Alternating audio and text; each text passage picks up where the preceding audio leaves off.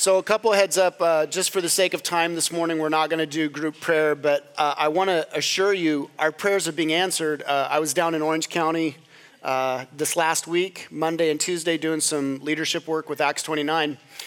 And I want to exhort you pray more earnestly.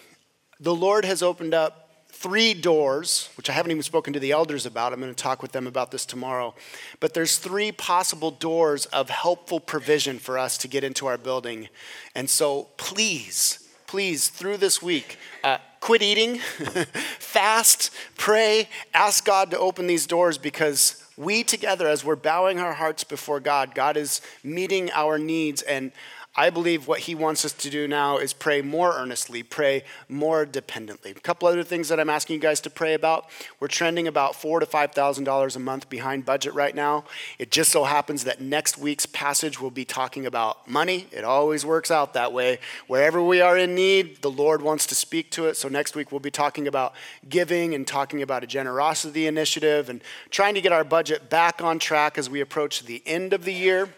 And the third thing that I want you guys to continue to be praying about is uh, Taproot Kids. We are uh, meeting with and talking about that next step in bringing on new leaders into Taproot Kids. I really want to see a fourth and fifth grade class started for Taproot Kids. So please consider joining Taproot Kids, serving in Taproot Kids, praying for Taproot Kids all of those things. With that being said, we've talked about family, we've talked about sex, we've talked about singleness, we've talked about politics, we've talked about uh, race, we've talked about all sorts of fun stuff over these past few weeks. And today, we're going to be getting back into 1 Corinthians chapter 8. 1 Corinthians chapter 8. So if you'd all stand, Ella Burgess is going to come up and read the scripture for us this morning. 1 Corinthians chapter 8. Ella will read for us. We'll pray and get after it. Thank you, Ella.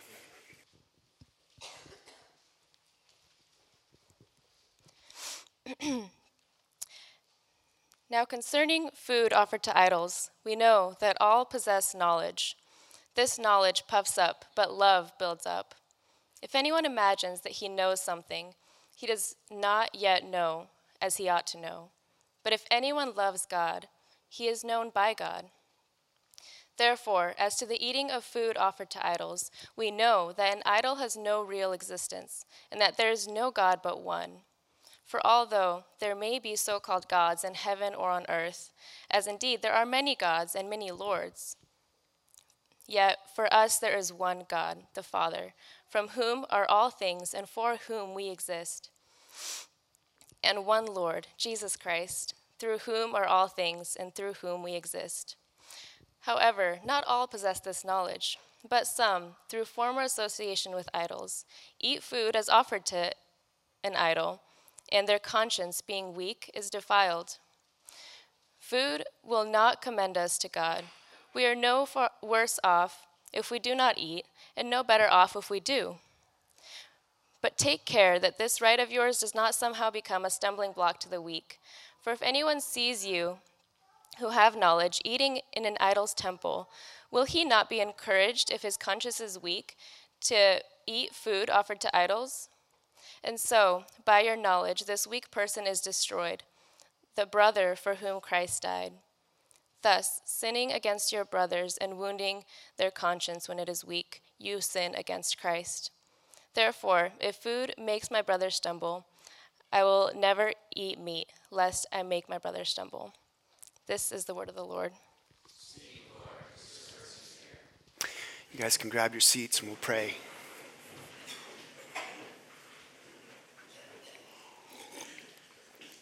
Father, this morning we bow our hearts before you. Historically, a complicated passage. There's really no corollary for us to draw direct lines to today's modern church with what we're looking at but there are principles in place. Father, we are to be a people who love one another. We pray that you would increase our love for one another and for all, that you may establish our hearts blameless in holiness at the coming of our Lord Jesus Christ with his saints. Father, we pray that out of your glorious riches, you would strengthen us with power by your Spirit in our inner being that Christ would dwell in our hearts by faith, being rooted and grounded in love. We pray, Father, that you would strengthen us to comprehend with all the saints what is the breadth and length and width and depth of your unknowable love, that you would fill us with the fullness of God. Now, to you who are able to do far beyond all that we could ever ask or think, be glory in the church and in Christ Jesus in this age and all ages to come. Lord, help us to take up responsibility for each other. We've talked about multiple issues, but at the end of the day, when we look one another in the eye, you require of us, you compel us to love one another sacrificially.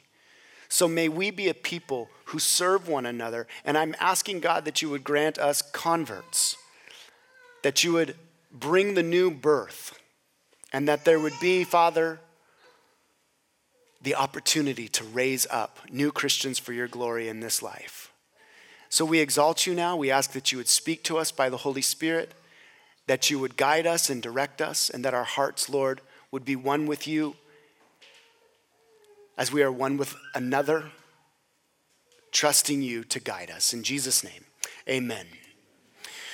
So T.M. Moore writes this If all that we do is consciously designed to reflect the glory of God, and if we are consistently seeking the kingdom and his righteousness as our first priority in all things, then our cultural activities, our preferences, and our practices will necessarily reveal us to be people different from those around us in the world. If we are pursuing the kingdom of God as our first priority, then necessarily we will look differently than those who are not pursuing the kingdom of God as their first priority. So, the question for us this morning is how do you know what a Christian looks like in the world? How can we discern, let's say we're at the coffee shop and a group walks in, that they are indeed Christian, pursuing the kingdom of God as their first priority, or they are not Christian, how do we know what a Christian looks like? How do we know what a Christian says? Is it the way that they act? Is it the things that they do? Do they have a certain type of glow about them? And you can just see that, oh, that is obviously a person of faith, a person pursuing the kingdom of God and his righteousness first in their priorities. Do they have little halos atop their heads? Do they have wings jutting out from underneath their shirts? There's got to be some way for us to see, and not only for us to see, but for the world to see that there are communities of people, entire populations of people who have made their priority the kingdom of God first. And because the kingdom of God is their priority first, we see definitively different behavior from them. Christians are known first and foremost by what they profess to believe. We profess a very specific set of doctrines and truths that differentiate us from the rest of the world. Christianity, in all of the spiritual systems and religions, is wholly unique. We teach there's one God manifest in three persons, but those three persons are of one essence.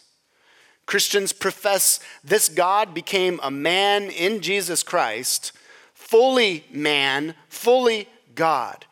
Christians profess this man, Jesus, lived the life that we couldn't live in our place as our representative, died the death that we should have died as our substitute, and raised for our victory as our champion. And Christians profess that now, by faith, we entrust our lives to Jesus and his righteousness and his life is counted as our life, his death expunges our guilt and our shame. His resurrection becomes our resurrection. That's a broad covering of belief that determines our behavior. But here's an issue Christian behavior, per se, is not always that easy to spot. There's the big ones. We only believe that a man and a woman should marry each other and have sex within marriage monogamously in covenant union. That's a big belief for us. We don't believe that stealing is right, so you're not going to notice a Christian going about shoplifting. There's those big ones, but then there's literally dozens, if not hundreds, of behaviors that some Christians would say are repulsive and to be ignored and to be avoided, while there's an entire other group of Christians with those same dozens of behaviors would say not only are they not repulsive, they're actually to be rejoiced in and exercised in. Let me give to you just a short list of these various behaviors, and this is by no means exhaustive, where certain camps of Christianity would say, if you engage in this behavior, you'll look just like the world. And other camps of Christianity with the exact same behavior would say, unless you engage in this behavior in the right way, you're going to look just like the world. Let me give to you just a list drinking. There are many Christians that would say, You cannot drink because your behavior will look like the world, therefore you won't look different. And then there are many Christians who would say, No, you've got to be in the world to reach the world, so you need to drink in a particular way. Smoking, cigarettes, cigars, pipes, one of our newest challenges as Christians, smoking pot. I know for many in this room right now, it seems pretty cut and dry. Pot, drugs, marijuana, the devil's salad bowl, stay away from that stuff. That's a Satan's deliverance delight. Get away from that stuff. Pretty easy, but you know what? There is no strict command on Christians smoking marijuana. Now, I have a position paper that I've written on this. I have my own personal perspectives. I think it's very imprudent and wise to be smoking pot. But there are many Christians who would say, hey, it's just like alcohol, it's just like having a drink. You use it in moderation getting tattooed. Some Christians would believe you should never be tattooed. That's lining up with what they do in the world, and other Christians, um, one of them standing in front of you, disagrees with that. Here's an old school one for you. Can you dance? Should you dance? Keep a Bible between you if you're going to be doing the boogie boogie? Should you not dance? What kind of dance is allowed? What about doing yoga? There are many Christians who believe that yoga is actually incarnating demons in the poses, and then there are other Christians that are like, hey man, I like to stretch, it makes me feel better, I feel good. Engaging in the various practices that modern science is picked up from Eastern meditation practices like breathing exercises and uh, mindfulness meditation practices. What about going to see a chiropractor? I know in this room, many of you go to see chiropractors, but many Christians believe that chiropractic work has its roots in witchcraft. And you can trace the history of chiropractic work back to some witchcrafty roots. Very, very interesting historical study. Pop, pop. what about receiving acupuncture? Why anybody would want to do that, I have no clue. But what about this one? Some Christians think it's fine to go watch a rated R movie as long as it's about Jesus. Other Christians think you can go watch a rated R movie of any sort. And some Christians think that once you get past a G rated movie, you're delighting in the devil's playground and you need to stay away from it. What about uh, art? We live in a very artistic city, and you go to the Seattle Art Museum, and some would say what you're looking at there is the, is the promulgation of, of pornography, and others would say, no, you're looking at high art, and you need to, you need to understand it. What about, what about music? Some Christians would say you can only listen to this type of music. There are entire swaths of musicians who would call themselves quote unquote Christian musicians. There's rap, there's rock and roll with the devil's beat interlaced in between. You get the idea here, right? T.M. Moore says if we are seeking the kingdom first in priority, then naturally, necessarily, that will reveal us to be a people different from those around us in the world. And we ask the question how do we know we are different from the world? What beliefs govern our behaviors wherein the world will look at us and we can look at each other and say, that person indeed is prioritizing the kingdom of God in this world, trying to bring it here as it is in heaven. And that is exactly what Paul is dealing with here in this obscure passage in 1 Corinthians chapter 8. Paul is dealing with the worship of idols in a pagan city, and yet he is dealing with a community of Christians who two different camps exist in the church.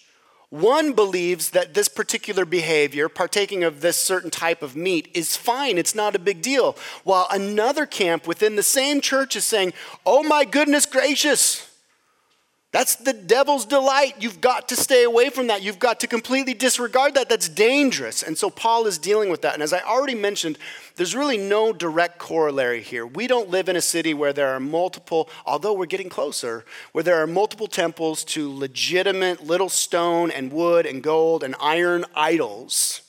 But there are principles that we draw from what Paul says here. Let me set for you first this morning the historical issue that was at hand in the city of Corinth. The historical issue. Notice what Paul says there in verse 1. He says, Now concerning food offered to idols.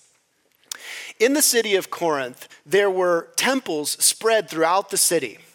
And all the ancient peoples, whether you were Jewish or some sort of pagan spirituality, worshiped their deity primarily through sacrifice. And so, spread through the city of Corinth were temples where the people of the city would choose which deity they deemed necessary to worship to garner what a, whatever favor they needed from whatever particular deity. So they would bring to that temple pigeons or lambs or goats or rams or bulls or whatever sacrifice it may be. They would cut the animal, they would burn the animal on the altar as an act of worship, as an act of offering. And oftentimes, following these big sacrificial acts of worship, there would be a feast. And at this feast, the animal that was sacrificed would be partaken of by the people of the city. Friends would be invited, and it was this huge act of worship. And the belief was that when we ate this animal, we were giving ourselves to the deity and the deity was coming into us. The superstition was that the animal was infused with the powers and the rights of that particular deity. The people actually believed that when they ate together, they, here's a big word for you, ontologically, their essence, their being, their reality would become one. That was the superstition. And so now imagine this fledgling little community of Christians. They've been raised in this city. They're accustomed to going to these temples and sacrificing these animals and partaking in these feasts. And what would follow these feasts is leftover meat, or preceding these feasts would be the selling of the meat for these sacrifices. So you have these Christians asking the question can we continue going to these feasts? And the reason they're asking it is this the meat there was cheap. These feasts acted like open air meat markets, and they would be selling sacrifices. And so there was a group of Christians in the city of Corinth, in this fledgling little church, who had knowledge. They knew that they could go into this temple and they could buy cheap meat and eat good T bone steak on a budget, and it wasn't a big deal anymore because they knew they were serving Jesus. Then there was this group of Christians who were struck in their conscience they were deeply disturbed by the idea that meat that had been offered to idols would be partaken of because their superstition still loomed large in their hearts. They still had a disturbing sense that if they sat down to eat of the meat that had been sacrificed to an idol, they were somehow dishonoring Jesus, whom they had come to love. So, what we learn from our passage this morning as we get into it is there are really three ways, three marks of knowing a Christian community. And they're not really our outward behavior, you guys. They are our beliefs about God and about each other that tones our behavior with a certain look. And these three marks are one, we are marked with a loving humility. Two, we are marked by ultimate reality. Three, we are marked by an others oriented, careful responsibility. Let's look at this this morning. First, we are marked by a loving humility. Paul says there at the latter half of verse 1, he's now quoting what these Corinthians were saying. We know that all of us possess knowledge. This knowledge puffs up, but love builds up. So Paul gets a little bit snarky here, as he often does in his letters to his churches. And Paul says, There's some know it alls in your church. How many of you guys have ever been around the know it all? Do you guys know who this guy is? The know it all is the one who always has an answer to every single question. They usually talk with an air of superiority as they answer you in your ignorance and your stupidity. There's an ongoing joke in my house because I, I truly, if you get to know me, I love to read, I love to learn, I geek out on any, I, I'm an armchair everything and I know nothing about anything, but I love to learn about things. And so oftentimes my wife will ask me a question. For example, some months or even years ago now, she asked me, How does the thermometer work? And I began to wax eloquent well, the electrons that are spinning around, and I just began to blow smoke for like five minutes. And she's just taking it all in, like, wow, that's really fascinating. I finished my rant and go off about my day. Later that day, is anything you told me true? No, I completely made it up. I like to act like I'm a know it all when I actually know barely anything. Know it alls, though, may be annoying, but there's something else about know it alls, and particularly these know it alls. They were dangerous. They were dangerous. They knew just enough to do some pretty serious damage, not only to themselves, but to those who were watching them. You see, this group in Corinth, they had this knowledge, and the things that they knew, if you skip down there with me to verse 4, we see some of their quotes that they were making. They were saying, hey, we know that an idol has no real existence. When we go to the open air markets there in the city of Corinth, we know. We know that that idol is just a piece of rock sitting up there on an altar and that that meat is nutritious and we're good with that. We're fine with that. They were saying things like, hey, we know there's only one God. So, all these kind of idols, they're meaningless. It's not that big of a deal for us to go and partake. And they knew just enough to be dangerous, they knew just enough to be damaging to other people. Why? Notice there in verse 7 what Paul says. Paul says, however, not all possess this knowledge. Paul makes a point for these people to consider you may know that those idols are just stone and rock. You may know in your heart of hearts that there's only one God and that all creation is subsumed under him. But then Paul says, there are people, particularly new believers in your church, he says to the city of Corinth, he says to us, there are people that their knowledge, the way they understand the gospel, it's still in fledgling form. They haven't matured to that place. So when they look at that stone idol, for them in their heart of hearts, in that place of understanding and discernment, rather than them just quickly adopting what all of the other mature, knowledgeable Christians believe, they find themselves with a little bit of superstition saying, Oh, I don't know, man. I feel like there's still power in that. That makes me really nervous. Paul says, not all have the same knowledge that you have, and the way that you're acting is actually going to be doing damage to them. These new believers in Corinth hadn't matured enough in their theology, so their consciences were being hurt. And this is an interesting thing about New Testament Christianity God cares about what we're doing in our heart by faith, He doesn't care about rules. God wants your convictions and your conscience to be clean before Him. And somehow, some way, these knowledgeable, know it all Christians were doing damage to these who had not developed a full theology of the gospel and freedom and idolatry and all of these things. I tried my best to draw some direct corollaries to this in our day and age. It's almost impossible, but here's some kind of shoot and a miss corollaries. Yoga, I brought it up in our exhaustive list. What would be happening in our day and age is let's say that the local yoga instructor becomes a Christian. She comes to Taproot Church. Now, she wasn't only into yoga for the sake of stretching and calisthenics and developing ligaments and tissue strength, she was into yoga as a practice of meditation and engagement with all the various animal spirits that those poses invoke. And she was into it hardcore. She had the beads and the patchouli and the incense going, the full nine yards, right? She was just getting after it. She comes into Taproot Church, and the first community of people that she meets is a group that loves yoga. It's the Yoga HG. They go to yoga every week together because they know that when they go into the yoga class, They're just in there stretching. They're not meeting with the snake. They're not doing downward dog to become one with the dog essence. In fact, these Christians are so knowledgeable that they're saying, when I go into child pose, I actually imagine myself bowing before Jesus in prayer. When I go into downward dog, I imagine myself bridging myself up into the kingdom come on earth as it is in heaven. When I go into sunrise or whatever that snake pose is, when they go up and they're like this, I'm raising my face to behold the glory of God. Now, this yoga instructor is listening to all this, but deep in her gut, she's like, no, no, no, no. For 20 years, for 20 years, all I've known is I'm engaging with this deity, I'm engaging with this presence, I'm doing this power through me. You guys are kind of freaking me out. And rather than these Christians saying, whoa, we need to talk about this. We need to be in relationship with you. We need to work through this together. Somehow, some way, these Christians were saying, come on, get over it. It's not that big of a deal. Come join our Yoga HG group. You're an expert at this. Let's do this.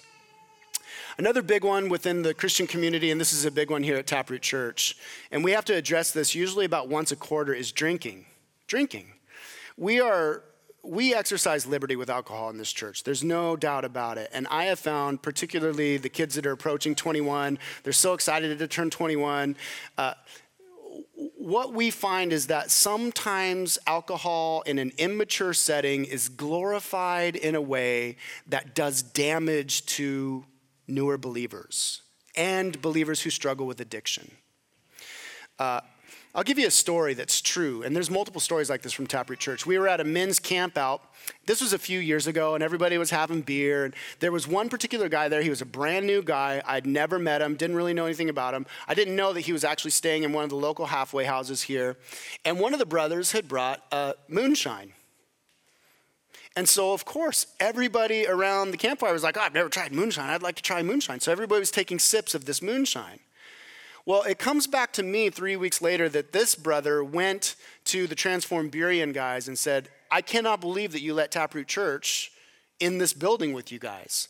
I went to this men's camp out with them. They were passing a bottle of moonshine. There was beer everywhere. It was a frat party. And the story got back to fellow believers in our community that we were just on some big drunk fest at this campout. That's dangerous. That's dangerous. We're going to talk about how to navigate that. But we, in our liberty, have to be careful and we have to think responsibly about how we lead others. And here's the deal, guys. And I got to I think I just have to say this frankly at this church about once a quarter. If you are drinking to drunkenness, you are in sin. You are in sin. Drink and drunk does not make you different from the world. And so we have to come back to that place where Christians dancing on tabletops in the name of liberty is sin. If you find yourself bowed over, bowed over the porcelain god, giving your sacrifice of vomit to that thing, you're in sin. Now, the issue with drinking in a church like ours, and, and we're all, we all wax philosophical. Well, what exactly is drunkenness? How many is drunkenness? What does drunkenness exactly mean? You can just sit there and drink yourself drunk talking about that.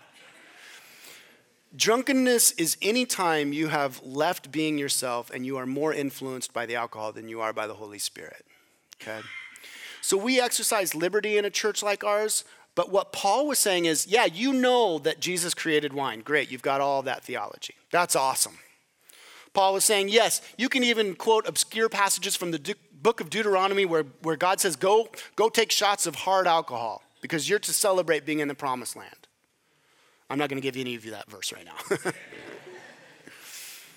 You've got your theology down pat. You know that it's moderation. But Paul says, Are you thinking you know it alls about those that don't really know that much?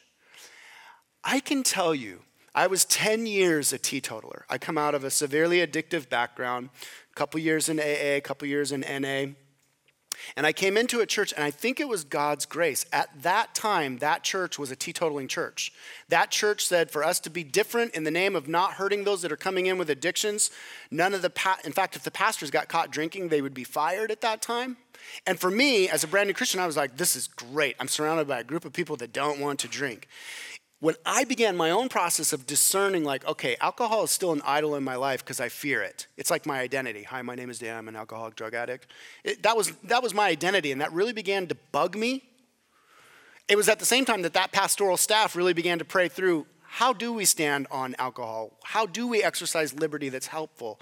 And I was in a three year prayerful process before I took my first drink again after 10 years of no drinking. And to this day, that was probably 10 years ago now, I find myself honestly in earnest prayer. Is this a place and a space where one, I can drink to the glory of God? Two, should I drink? Three, how is this going to influence others? Four, what is this going to, there's a responsibility about this and a tempering about this. And so what Paul does here is he humbles them and he calls them to be moved with the knowledge of God's love. Notice he says, If anyone imagines that he knows something, he does not know, verse 2, yet as he ought to know. But if anyone loves God, he is known by God. Paul says, Look, if you think you know exactly what's up, you've got it all figured out, you really don't know what you're doing. And you're actually not only annoying, you're very dangerous. Number two, the Christian community is marked by an ultimate reality. These know it alls, whoever they were, whatever they were doing, they knew truth, but they didn't know the fullness of the truth. They had partial truth that was very true. They knew that the idols were just stone. They knew that there was only one God, that all other creation was subsumed under that one God, but it was a partial truth. And what it had done in them is it had puffed them up and it made them arrogant and the things that Paul is wanting to highlight for them to put them on their heels a little bit, to humble them a little bit, to give them pause a little bit, is he wants them to understand that may only be a piece of stone on an altar. And your theology may say that God is creator of all things, but your heart is wicked and deceptive and dangerous. And idolatry of any form is dangerous. You are playing with fire. So be humble, he says to the Corinthian church. Be careful. That may only be a piece of stone, but when you go in and partake of the sacrificial feast, there are forces at play behind the scenes that you need to be aware of. And there are forces at work in your heart, Corinthian church, taproot church, that loves to idolize, loves to worship anything but the Creator God. Our broken hearts are deceptive. Jeremiah would say that we are sick and twisted beyond our capability to even understand. That's a nice, happy Sunday morning message for you, right there. What Paul is saying is be careful because your heart wants to lead you astray. Your heart, in its sinfulness, in its flesh, is seeking ways out from under Creator God, and the fastest way to do that is to bow down before an idol. And so Paul says our hearts are constantly wanting to pull us towards the edge, and he's telling these Corinthian Christians look, you've got these great quotes. But you need to understand that there is a real danger in what you're involving yourself in, and I hope that you're aware of how dangerous it is he highlights that though those idols are only stone and wood, there are actual demons behind these so called gods. Uh, in a couple weeks, when we get to 1 Corinthians chapter 10, Paul says this to the Corinthian church. He says, Look, am I saying that food offered to idols has some significance or that idols are real gods? Paul says, No, not at all. I am saying that these sacrifices are offered to demons, not to God. And I don't want you to participate with demons. I am utterly persuaded that one of the greatest deceptions Satan has produced and put over the eyes of the contemporary Christian church in the West is that he doesn't exist. We are in the center of an interplay between angels and demons, heaven and earth. We are being watched. The ancients even called them the watchers. These angels and demons are forces that are fighting one with another in this cosmic warfare. And we, the church, are the centerpiece of God's will in the world, wherein He displays His wisdom to powers and rulers and authority. God uses you and I to say their priority is the kingdom first. Their behavior is different, and they are watching us and they want to inhibit us and they want to control us, deceive us, crush us, kill us, damn us. And so Paul is saying to this Corinthian church, and we today, 2,000 years later are hearing our father Paul, the founder of the New Testament church, say, Be careful. Yoga can be dangerous. Drinking can be dangerous. Smoking dope can be extremely dangerous. Watching the movies that you watch, learning to engage with music in a creative and in a controlled and in a critical way can be dangerous. And for some, Paul would say, you need to flee these things. You are to flee drink. You are not to ever drink for the rest of your life.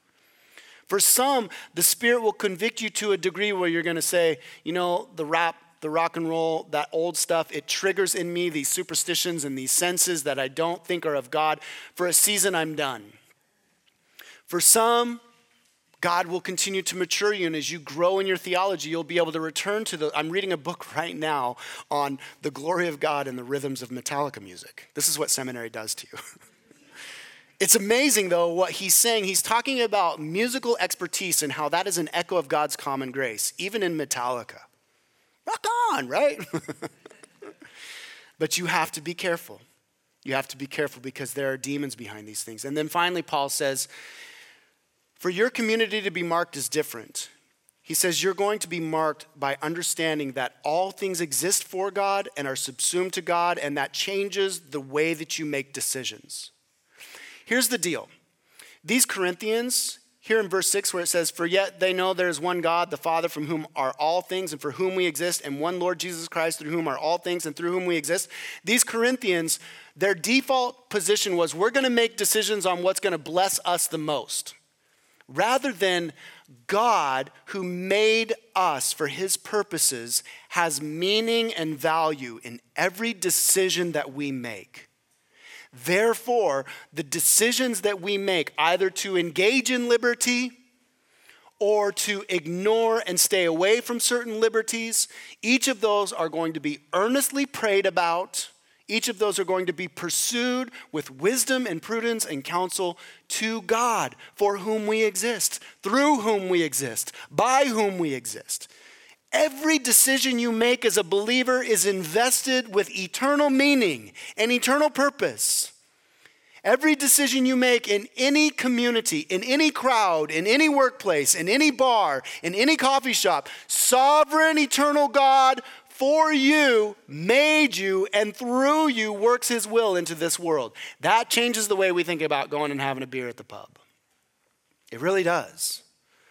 That changes the way that we think about what music we're going to have playing on our iPods and through our iPhones as we do our daily commute to our workplace. That changes the movies that we'll attend and with whom we will attend them and why we. Everything is vested with this eternal glory. And so Paul would say, You are marked by a loving humility. And you are marked by ultimate reality.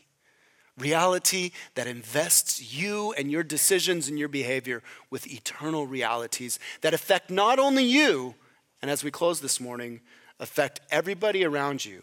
Because the Christian community is to be marked by a careful, others centered responsibility. Paul says to them, This is no joke, it's dangerous. You've got to take care not to destroy each other. We pick this up there in verse 7.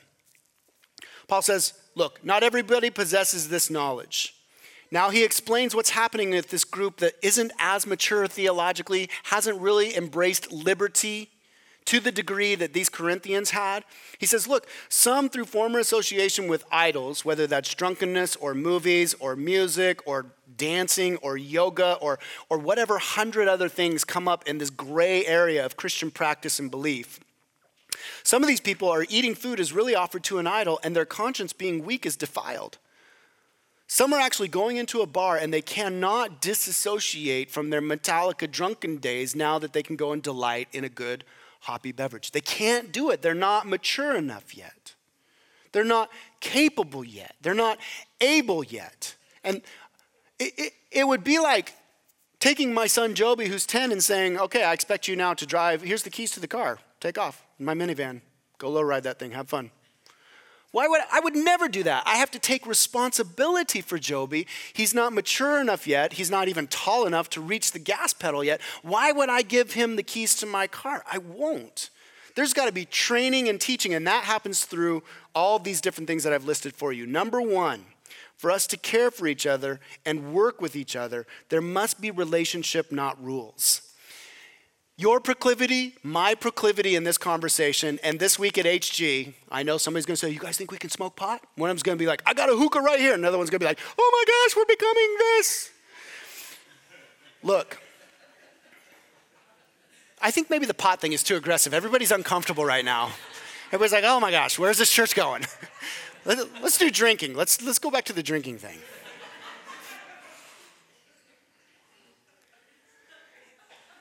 Where we default to is we want rules.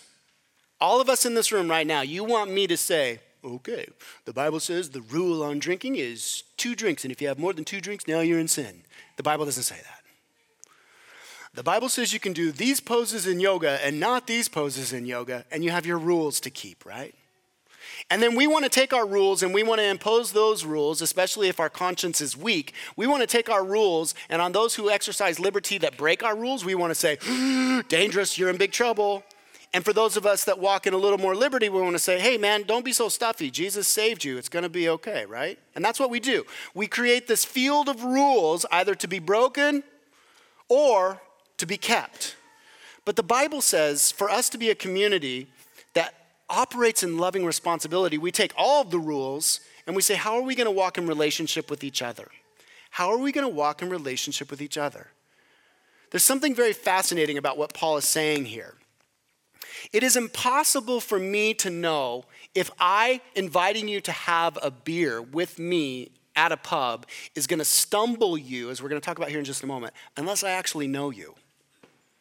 I can't guess.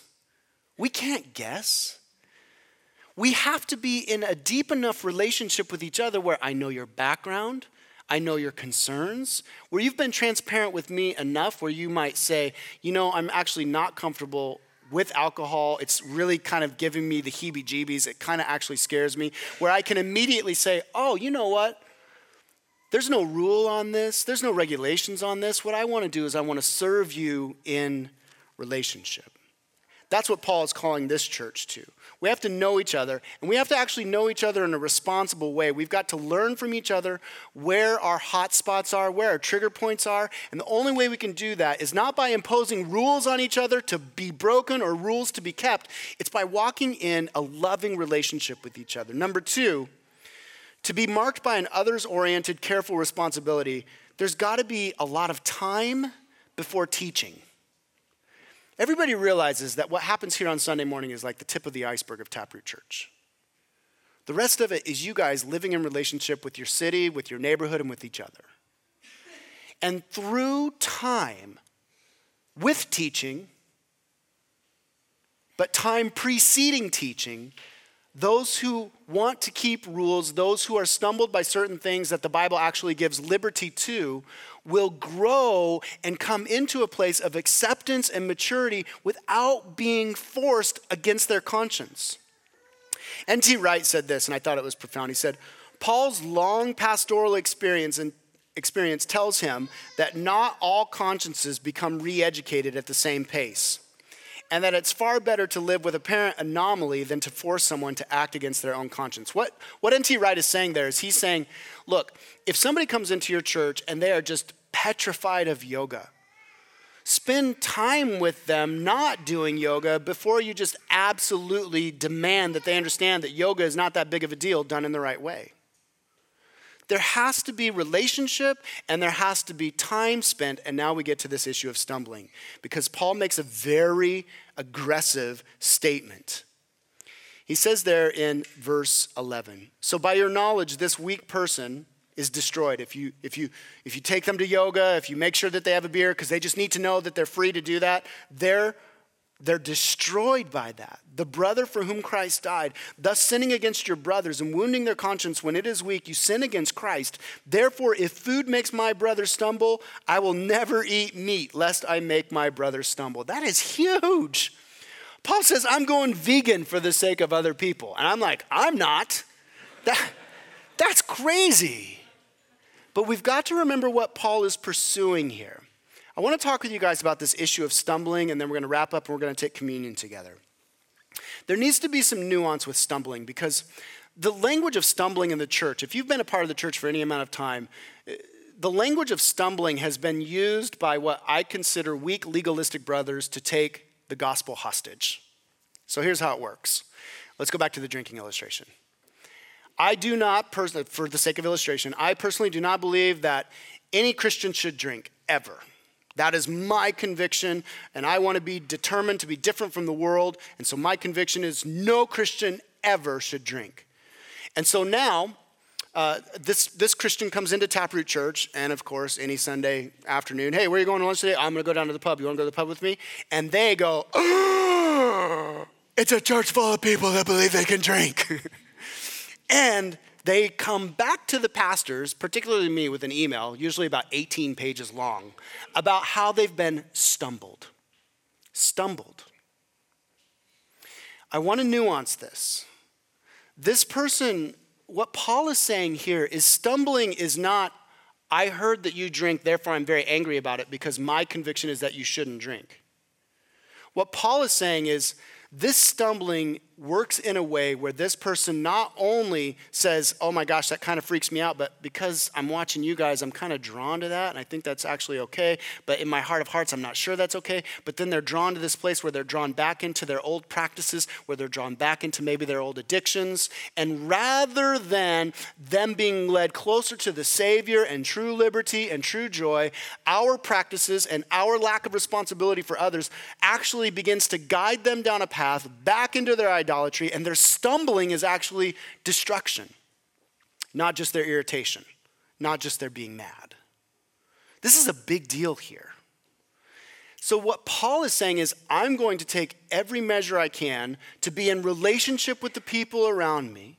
And for those that use stumbling as a means to say, I'm going to hold the entire church captive to my personal little niche of what I believe right behavior is, those people need to be gospeled. They need to be brought into relationship with honor and respect. That's wonderful that you believe that you can't drink. You can't make that case from the Bible. We want to respect that. We want to honor that. We want to support that. We tout that as beautiful. You're walking under the conviction of the Spirit. We don't want to press on you, but we're also asking you to mature to a point where you're all right sitting in a group of Christians and you're, you're not just angry. Now, the flip side of that, what Paul's talking about, is that believer that comes in and they've been on the streets for three, for three years and they're severe alcoholics, and then we bring them into our group and they're watching us and we don't know them well enough to say, you know what, I think we should probably abstain in this place. We should probably sacrifice our liberties for the sake of our brother until he comes along in maturity. Either to say, you know what, I've come to realize I shouldn't drink at all, I'm an alcoholic. Or he matures to a place where he realizes whatever was driving his addictions has been subsumed under the lordship of Jesus. Does all that make sense? we have to be sacrificing for each other first. This passage is not saying that we walk away and we say, okay, we're doing away with yoga, we're doing away with drinking, we're doing away with this, we're doing away with that, because that just creates a whole new set of rules where the gospel is lost. This requires loving relationship. What compels us to this as we wrap things up? The gospel itself. We take our narrative and our decision making process from the gospel itself. Here's what Jesus did Jesus, who was all knowing, knew every single thing there is possibly to know, actually did not utilize that omniscience. He humbled himself and lived in the midst of us.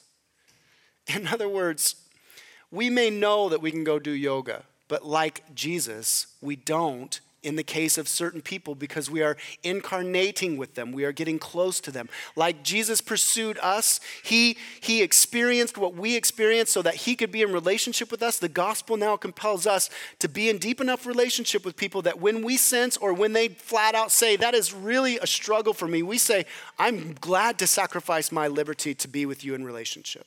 That's what jesus did for us.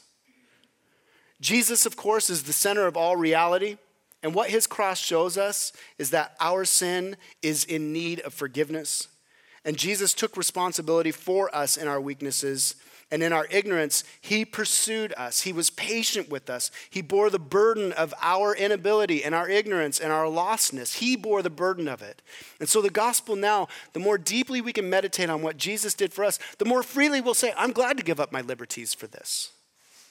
And the other thing is, you guys, Jesus died for legalists.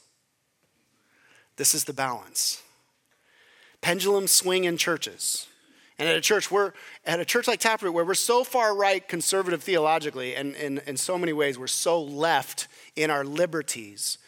This pendulum can swing all the way back over to the right, where all of a sudden we have this list. Of, Jesus had to die for legalists, which means you may be in a conversation or in a relation with, relationship with somebody, and they're saying, What you're doing is stumbling me. And you're discerning, You're not stumbled, you're just a legalist, and I want to walk with you through this. I'm going to honor your legalistic rules of righteousness, but we're going to be in relationship. I'm going to forsake and sacrifice my liberties like Jesus did to reach the religious person. The religious person. So that we can be a community. If all that we do is consciously designed to reflect the glory of God, and if we are consistently seeking the kingdom and his righteousness as our first priority in all things, then our cultural activities, preferences, and practices will necessarily reveal us to be people different from those around us in the world. That's what the gospel sets you free to be. You got to know the gospel. You got to love the gospel. You got to be freed by the gospel. We are the hands and feet of Jesus, marked by loving humility, ultimate reality, and an others oriented, very careful responsibility. Lord Jesus, as we prepare to take communion this morning, the gray areas in the church are so, so many, so many, Lord. It seems to me that the Bible gives us only a few black and whites, and everything else just seems to be gray. And so, with great prayer, we, we engage in prayer. Lord, even as I'm looking at this crowd, Lord, I know my church. There are addicts in this room, and this, this church is a struggle for them they, they can sometimes feel inclined to, well, maybe I could have a drink. Maybe I could partake of this or that. And yet, Lord, they're not free from the powers that controlled them. They're not grown up enough yet to drive that van, and that's not an insulting thing.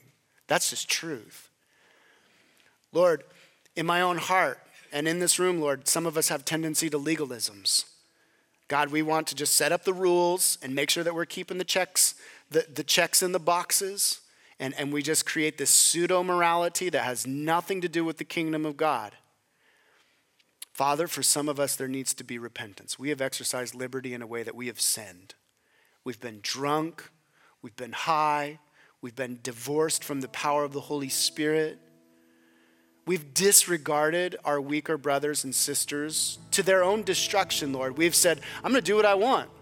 I'm free to do whatever I want. Yet we haven't subsumed that decision under the glory of Jesus Christ and the power of God. Father, this morning, every decision that we make, including this moment of communion, is invested with eternity. So please forgive us.